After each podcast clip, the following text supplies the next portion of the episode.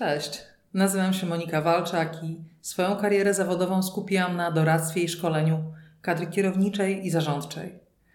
Moim mottem jest do problemów podchodź twardo, zaś do ludzi zawsze miękko. I w ten sposób powstało For Energies, firma, która poprzez doradztwo, szkolenia, coaching i mentoring pomaga liderom, menedżerom i dyrektorom w skutecznym przeprowadzaniu pracowników i organizacji przez zmiany. Ja na co dzień jestem pasjonatką procesowego podejścia. Łączę swoje wieloletnie doświadczenie w biznesie z coachingowym stylem zarządzania. A wszystko po to, aby moi klienci osiągali jak najlepsze wyniki, a ich pracownicy byli zadowoleni ze swojej pracy. Jeżeli w swoim życiu kierujesz pracą innych i jesteś odpowiedzialna, odpowiedzialny za wyniki, ten podcast może być dla Ciebie. Informacja zwrotna ma to do siebie, że oczywiście ma różne oblicza. W zależności od potrzeb, w zależności od celów, e, jakie, jakie przyświecają takiej rozmowie, e, może mieć dynamiczny i e, tak naprawdę niejednolity, niesztampowy charakter. Dzisiaj to, na co chciałabym zwrócić Twoją uwagę, to na to, żebyś popatrzył, jakie blokady komunikacyjne mogą w takiej rozmowie w takiej rozmowie się, w takiej rozmowie się pojawić. Blokady komunikacyjne, które wynikają z relacji tego, co zachodzi pomiędzy pracownikiem a przełożonym i w drugą stronę przełożonym oczywiście i pracownikiem. Po pierwsze, mam ich, znaczy tak, mam ich przygotowanych cztery dzisiaj a, i na te cztery chciałabym zwrócić Twoją uwagę. I po pierwsze, pierwszą taką blokadą, blokadą komunikacyjną jest dawanie rozwiązań.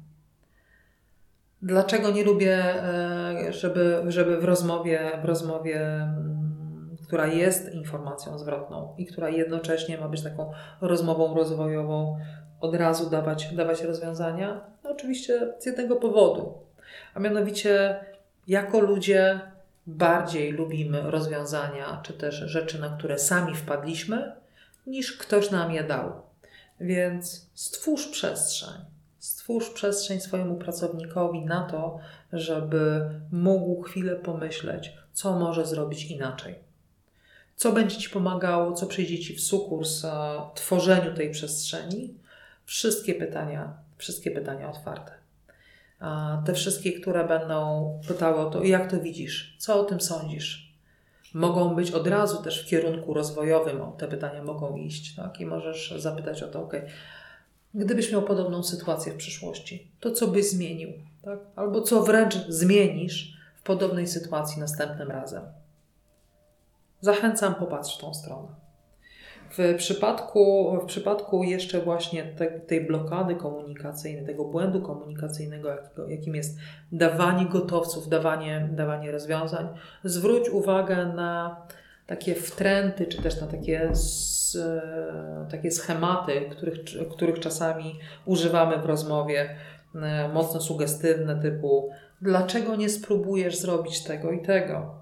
Albo czasami też odwoływanie się do zewnętrznych autorytetów i też e, szefowie potrafią użyć stwierdzeń, że przecież wszyscy wiedzą, albo e, badania pokazują, że i tutaj za, za tym idzie znowu jakieś konkretne rozwiązanie i konkretny, konkretny gotowiec niby tego typu wtręty językowe, czy też dawanie to rozwiązań nie przeszkadza, aczkolwiek z perspektywy Twojego rozmówcy, z perspektywy pracownika, bardzo blisko jesteś wtedy, mój drogi szefie, czy moja droga szefowo, jesteś bardzo blisko moralizowania, pouczania, czy też takiego wbijania rozmówcy, nawet zupełnie nieświadomie, w rolę tego, który wie mniej, który wie gorzej. Mm, czasami też może to zahaczać, aczkolwiek to już jest wątek na zupełnie inną rozmowę, no, zahaczać o relacje typu rodzic, rodzic, rodzic dziecko. Ale to tutaj stawiamy na tym, na tym etapie kropkę. Więc mamy dawanie rozwiązań. Druga blokada komunikacyjna, która może nam się pojawić, to są szeroko pojęte osądy. Tak? Co w tych osądach jest? W tych osądach może się pojawić obwinianie. W tych osądach może się pojawić ocenne analizowanie, tak? przykłady, jakie pojawiają się w czasie rozmowy, nawet właśnie w relacji biznesowej, to mogą być mm, na przykład mm, stwierdzenia typu: Wiesz co, zastanawiałem się długo nad Twoją postawą i doszedłem do wniosku, że to, co robisz, jest. Trzy kropki możesz sobie dopisać już część, część dalszą. Obwinianie. Tutaj mamy bardzo różne formy językowe, jakie się pojawiają, bardzo różne formy emocjonalne, zaczynając od bardzo wprost czasami stwierdzenia, że tak, to jest Twoja wina, że wydarzyło się to i to. Do zastanowienia, czy stwierdzenie, zwrot to Twoja wina jest jakimkolwiek zwrotem rozwojowym, oprócz tego, że rzeczywiście nasz pracownik czuje się strasznie winny i to jest jedna reakcja. Albo druga reakcja, która może się pojawić, może ci wejść po prostu najzwyczajniej w świecie w agresję. Nikt nie lubi czuć się winny.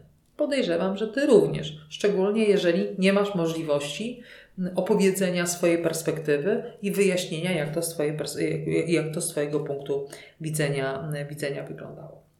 A trzecia blokada komunikacyjna, która może się pojawić, to blokada, która jest związana z szeroko pojętym zaprzeczaniem i ona w głównej mierze zasadza się na zaprzeczaniu istnieniu problemu. Paradoksalnie to zaprzeczanie istnienia problemu może się odbywać przez chwalenie.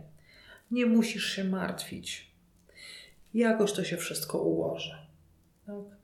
Ok, zrobiłeś tak, tak i tak, popełniłeś taki i taki błąd, albo nasza firma poniosła taka, takie i takie straty, ale damy sobie z tym radę. Straciliśmy klienta, ale wiesz co, tak naprawdę no, ten klient no, w sumie nie był kluczowy dla naszej firmy.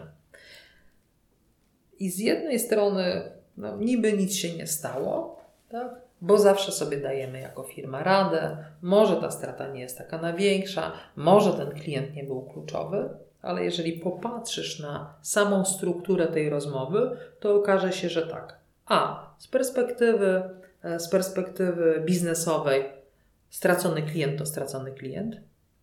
Nigdy nie wiadomo, ile będziecie kosztować pozyskanie nowego klienta. Może się okazać, że zdecydowanie więcej.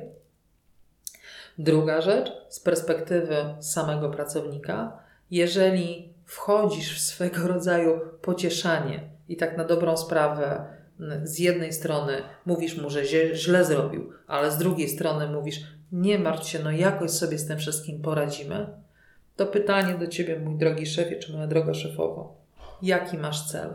Zdecyduj się, co chcesz tak naprawdę temu pracownikowi powiedzieć. Bo jeżeli się nic nie stało, to się nic nie stało. To po co ta rozmowa? A jeżeli jednak coś się stało i uważasz, że ma to negatywne konsekwencje, negatywne skutki i chcesz o tym porozmawiać, to bądź stabilny w swoim poglądzie i bądź stabilny w celu tej rozmowy. I ostatni, czwarty, i ostatnia czwarta rzecz, na którą chcę zwrócić uwagę, jeżeli chodzi o właśnie blokady komunikacyjne, to szeroko pojęte przesłuchiwanie. No i to jest tak naprawdę przesłuchiwanie, to jest zmora, to jest zmora y, rozmów feedbackowych, czy też rozmów, które y, no, mają mieć charakter rozwojowy. Dlaczego jest to zmora? Dlaczego tak naprawdę z perspektywy mm, pracownika jest to koszmar? No tak naprawdę tu są, pojawiają się bardzo często pytania. Dlaczego to zrobiłeś? Dlaczego tak to zrobiłaś? No, porozmawiajmy o tym. Musimy to, musimy to wyjaśnić, tak? E, wszelkie, wszelkie stwierdzenia, dlaczego nikomu o tym nie powiedziałeś? A możemy jeszcze pójść dalej. Dlaczego zataiłeś czy zataiłaś tą sytuację? To są, to są pytania, które de facto powodują, że nasz rozmówca czuje się pod pręgierzem ponieważ e, z reguły jednak zatrudniamy osoby pełnoletnie, dorosłe i z jakimś konkretnym stażem w pracy, no nikt z nas nie lubi czuć się przywołany, niby jakby niby, znaczy przywołany tak jak kiedyś w dawnych czasach pod tablicą, tak? gdzie stajemy pod tablicą i sroga pani nauczycielka przepytuje nas bardzo dokładnie z tego, co umiemy, a raczej szuka tego, czego nie umiemy. I to skojarzenie e, bardzo często automatycznie w pracownikach nam się odpala. W momencie, kiedy idziemy ze swoją listą pytań, okay, z poziomu analizy bardzo często szefowie chcą wyjaśnić daną sytuację, chcą spowodować, żeby pracownik wszedł w swoją refleksję, tak, żeby sam doszedł do tego, e, co tam się zadziało i jakie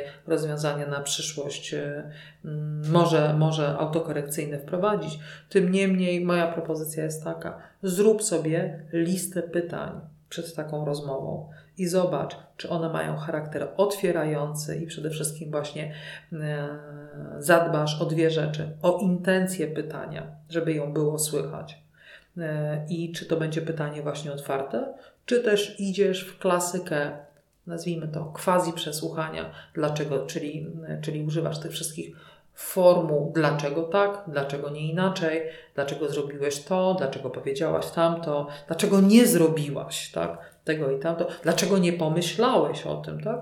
Bądź też, jak czasami potrafią powiedzieć niektórzy szefowie swoim pracownikiem, pracownikom, czy też pracownicom, bo akurat w tym kontekście to kiedyś usłyszałam, dlaczego nie użyłaś mózgu?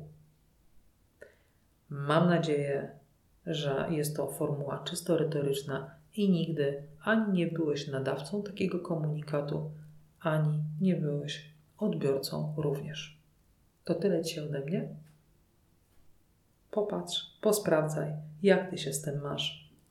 Jeżeli masz jakiekolwiek pytania, zapraszam do kontaktu bezpośredniego, czy to na LinkedInie na moim profilu Monika Walczak, czy też e, poprzez Facebooka możesz mnie znaleźć Monika Walczak for Energies. Do usłyszenia w kontakcie. Dziękuję Ci bardzo za wysłuchanie tego podcastu. Zapraszam serdecznie do moich kanałów na Facebooku, na Instagramie. Znajdziesz mnie na profilu For Energies